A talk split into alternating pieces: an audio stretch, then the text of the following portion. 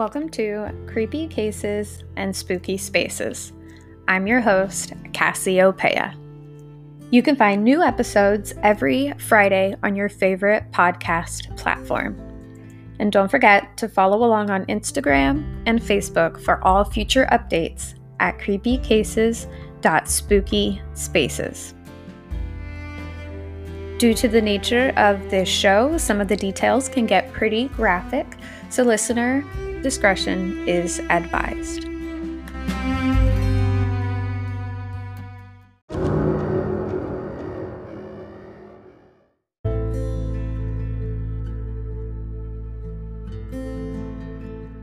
Welcome to episode 30 of Creepy Cases and Spooky Spaces with Cassiopeia. Just a reminder the subscriptions for Creepy Cases and Spooky Spaces are now open. You get a thank you gift for signing up, and also the Patreon is also open. So check uh, the podcast out there, and there's actually a couple of different tiers you can sign up for. And um, there's some cute little, cool little gifts to uh, thank you for supporting the podcast. Um, so let's get started with episode 30. So it's not every day that I encounter a case like this one. Um, it's not only creepy, but it's super, super intriguing and interesting. And some don't actually even believe that it could happen. Um, the strangeness doesn't really revolve around who um, the murderer was or how they murdered our victim, but it's actually as to how the police were able to solve the crime. And it's basically a true crime meets paranormal. Um, it really falls under supernatural and it's just really odd. Um, I researched very many articles uh, to find every piece of information I could. And um, I actually watched a few shows that were done on it. And there's actually a movie, but I couldn't find the movie, even though I'm going to keep looking for it.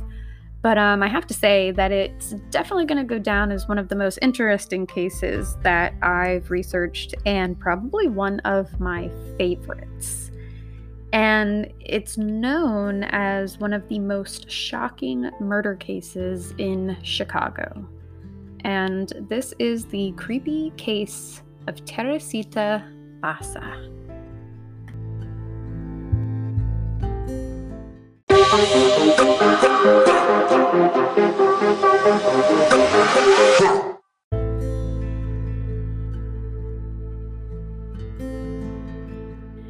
Teresita Basa was born in the Philippines in 1929, the only child of a wealthy and prominent family.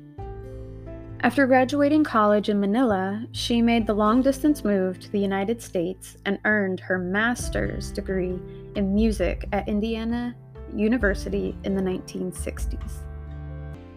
Although she had a large passion for music and would always play a major part in her life, Teresita decided she wanted to work in the medical field and help people. She eventually became a respiratory therapist. Teresita lived a quiet life. She was quite happy with how things were going. She had a great job at Edgewater Hospital in Chicago.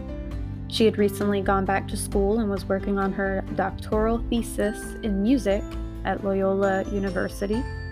She also taught piano and she was loved by all who knew her. All accounts that I read said that she had no enemies. So when she was found murdered in her Pine Grove Avenue apartment where she lived all by herself, it shocked everyone who knew her. It was a normal Monday for Teresita on February 21st, 1977.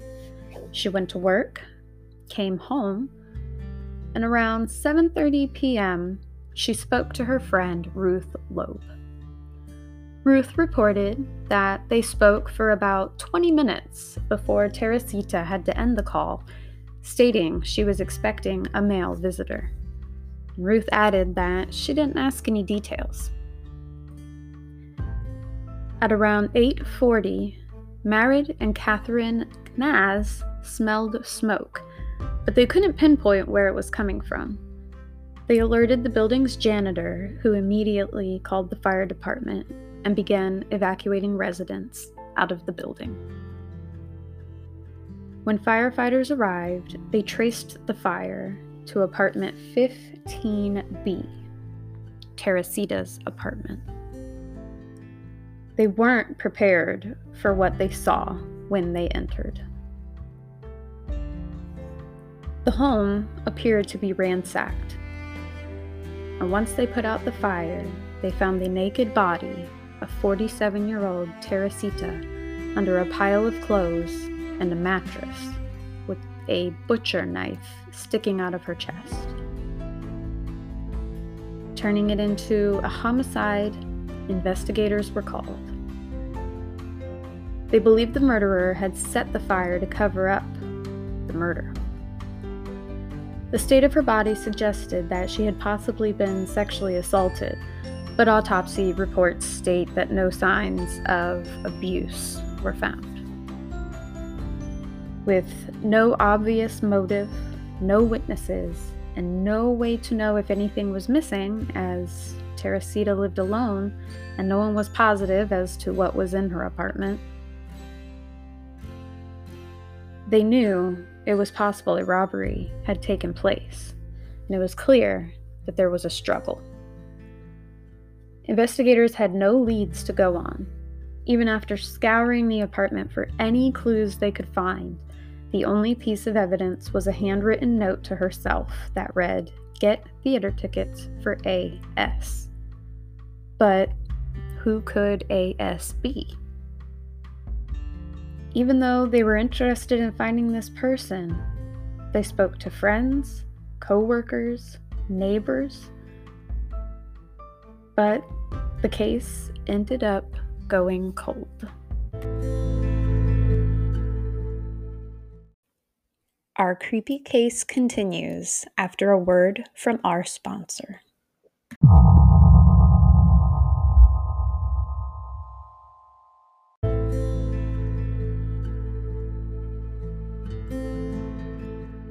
Investigators did all that they could to get more information.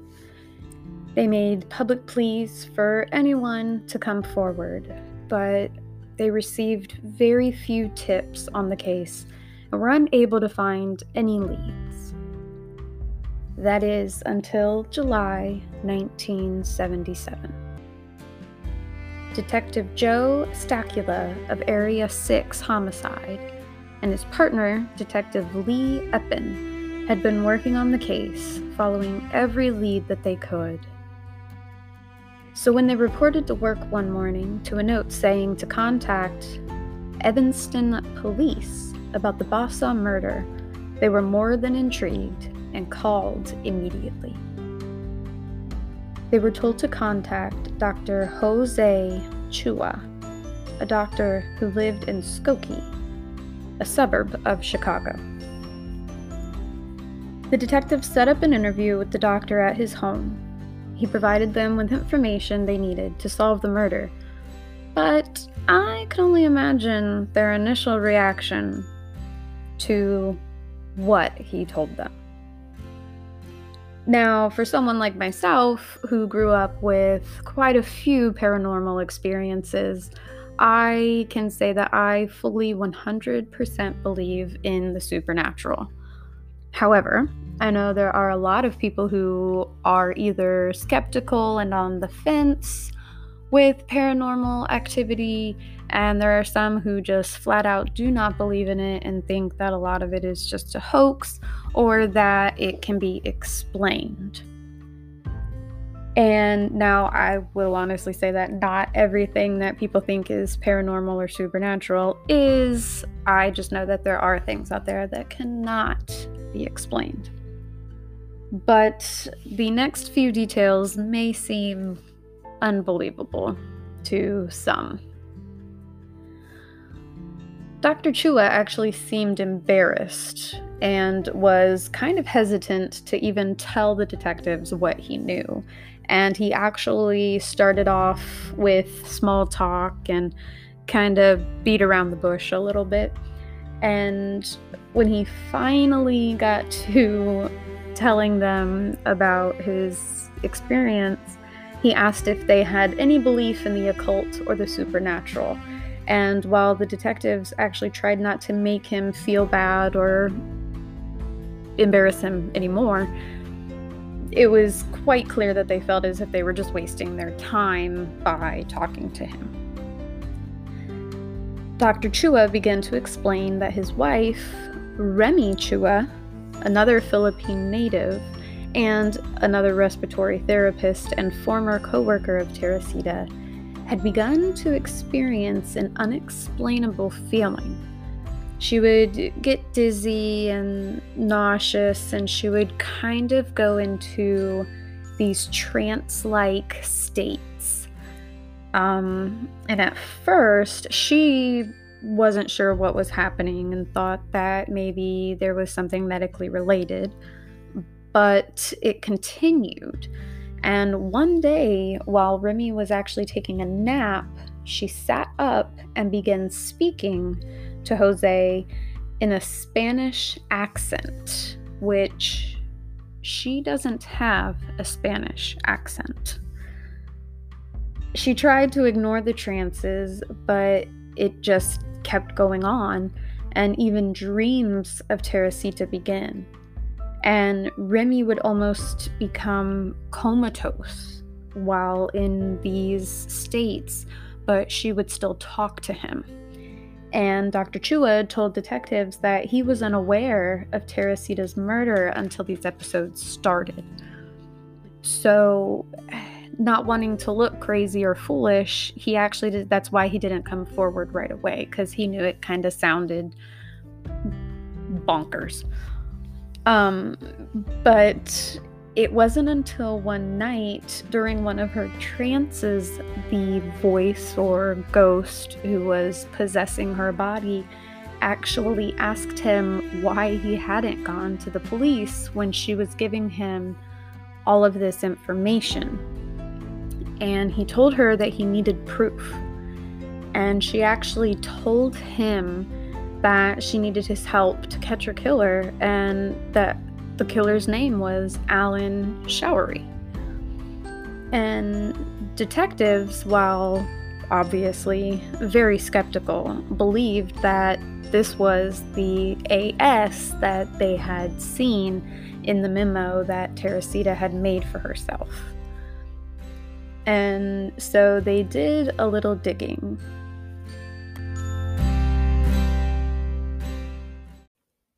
Our creepy case continues after a word from our sponsor.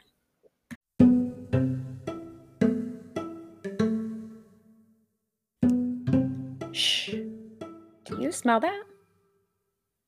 The fairies must be whipping up something new over at the Wiccan Fae Candle Nook. The new layered candles are a must have for any candle lover. You can choose from three scents to create your very own garden soiree or Sunday yummy Sunday. And the options don't stop there. With a wide variety of scent profiles and fun names like Bitch Slap Blue and Chill the Fuck Out, you're bound to find something for everyone. Right now, if you mention the discount code Creepy Spooky at checkout, you can get 10% off your first order. So, what are you waiting for? Head on over to pizzaandpigtails.com, click the link in the left hand corner, and get your hands on your very own Wiccan Fae candle. Hey, Central Florida dessert lovers, both local and visiting. Are you in need of a cake or a variety of goodies for an upcoming birthday, anniversary, or just because you're an adult and don't need a reason to treat yourself every now and then? The team over at Storybook Delights is ready to accommodate all of your sweet treat needs. Ashley, Steven, and their little man Lucas, who, by the way, is actually a super fan of creepy cases and spooky spaces, are ready to go with a wide variety of treats from cakes to cupcakes to cookies to cake pops and so much more. And right now, during the spooky season, they have so many awesome, awesome offerings like their Storybook Nightmare Treat Box with Nightmare Before Christmas cake pops, Booty You pretzels, Haunted Mansion cookies, Serial Killer cupcakes, and spooky chocolate covered strawberries. And the best part is, all items are 100% custom. So you can get any item themed to any anything you want. it's almost too good to be true. And with delivery to the Disney resorts, Universal resorts, and to your own front door, how can you not? And right now, if you mention creepy cases with and spooky spaces with Cassiopeia, you get a free half dozen order of cake pops added to your order. So head over to Facebook or Instagram, look up Storybook Delights, get those orders in now. And I have to say, as someone who has tried quite a few of Ashley's delicious creations, you can't go wrong. Go now, get those orders in.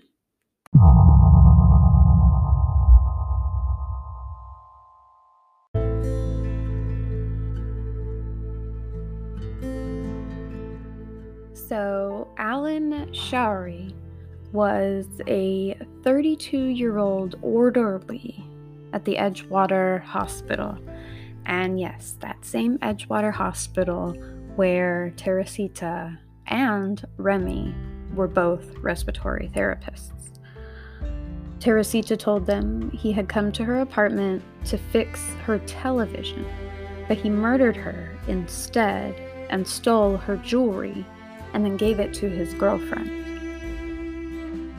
When Remy awoke, she couldn't remember anything that happened or what she said.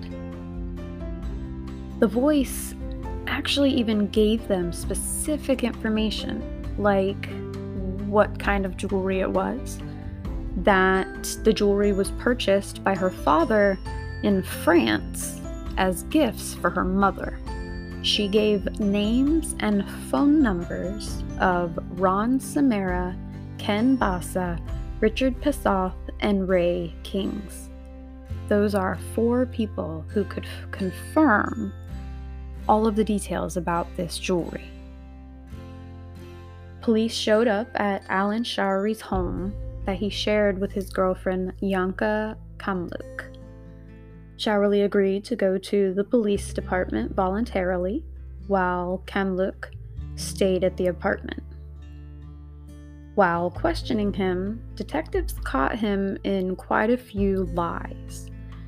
He originally told police that he was supposed to go to Teresita's apartment to fix her television, but she called and canceled, so he went back home to take care of electrical issues there.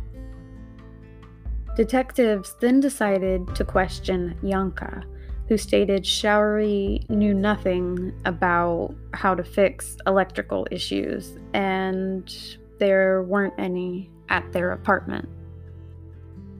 They asked her if Showery had given her any jewelry lately, and she said that he had given her the jade pendant and the pearl ring she was currently wearing at the time. The pieces were confirmed to belong to Basa by her family. Still unable to believe how they received the information, police confronted Showery again, and he ended up breaking down and confessing. He told police that he needed rent money, so he had actually planned on robbing Teresita when he went over to fix her television. He knew that she would let him in willingly, since she was expecting him, and as soon as she had turned her back on him, he attacked her, rendering her unconscious. He pulled her clothing off to make it look as if it was a sex crime, and then stabbed her in the chest. He searched the apartment for cash, but only found $30. So he took the jewelry as well and then set fire to the scene to cover up his crime. Police booked and charged Showery, and his trial began on January 21st, 1979, where, despite his confession, he pleaded not guilty. The prosecution presented 13 witnesses over the course of four days to a jury of eight men and four women. Allen claimed that he only confessed to the crime after police had fed him information and threatened to arrest him and his pregnant girlfriend on murder charges. He gave an alibi for the night, saying he had dinner with his girlfriend and then met up with some friends to play darts. The trial ended on January 26, 1979, in a mistrial due to a deadlocked ju- jury. A month later, while awaiting a retrial, Showery actually pleaded guilty as his lawyers told him they didn't advise him to take a chance on another jury. He was sentenced to 14 years. 14 years for murder, robbery, and arson. And I find that, and I know this was back a long time ago and things are different now, but even now, I'm kind of shocked at some of the prison sentences and how lenient they are. But seriously, 14 years for. Mm, and this was first degree murder. He had planned this. This wasn't, oh, I'm going to go over there, whoops, accidentally knocked her in the head and she died. This was premeditated. He was paroled from Stateville Correctional Center near Joliet in July 1983. Yes, 1983, meaning he served less than five years for premeditated first, premeditated first degree murder arson, and robbery. And just I I personally cannot believe that. And I just it just makes me angry and I I do not ever wish anything bad on anybody, but I really hope that his karma came around to him and I don't know something painful and anguish.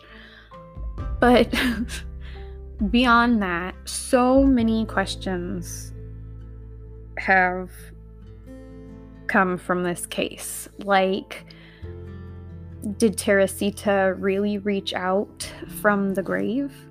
Because how did Remy know all of this information about the jewelry and how she was murdered and that he was supposed to go over to her house to fix her television and just so many i mean and then the names and the and phone numbers of the people who could confirm the jewelry and like Remy and Teresita knew each other, but they weren't like really close friends. So there's no way she would have known all four of these people and all of these details.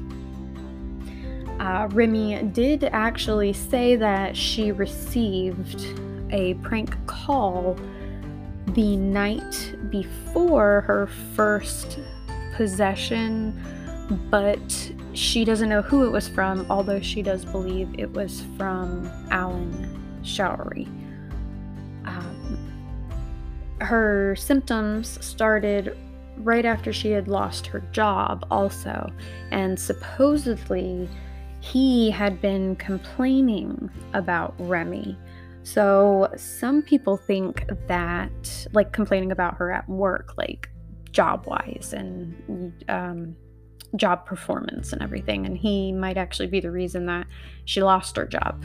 And even if it was kind of a way to get back at him, I still don't see how all of that information, like she would have known all of that information. I just cannot find the connection there and it's just it's just so crazy um but if you have heard about this case, especially those of you in the Chicago area, um, I would actually love to hear if there's anything more, like maybe something I didn't find or something that hasn't been uh, reported, or maybe something that's come out in more recent years that I just wasn't able to find. Um, but I would actually just love love to hear like your thoughts on this case because I know obviously I have quite a few followers who are into the supernatural and the paranormal. And even if you aren't, I'd actually really like to hear about, you know, the other side of it. Like if you don't believe in the supernatural and the paranormal, how do you think or how do you explain um, the way that this went about? How did she know all of this stuff if she barely knew Teresita? Um, but definitely send me a message um, on the Anchor podcast page. Um, shoot me an email, creepycases.spookyspaces at gmail.com, or follow me on Facebook and Instagram. Um, I do a lot of polls and posts on there as well. Uh, creepycases.spookyspaces. Um, and yeah, until next crime.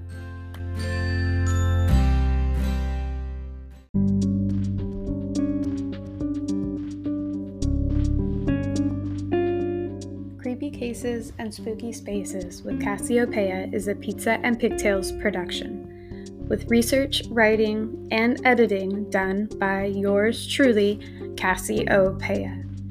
You can find new episodes every Friday with bonus episodes coming out every other Tuesday.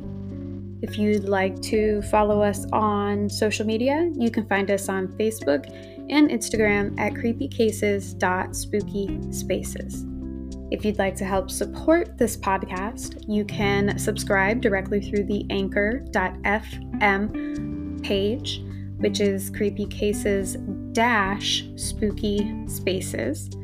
Or you can also find us on Patreon at patreon.com backslash creepy cases spooky spaces.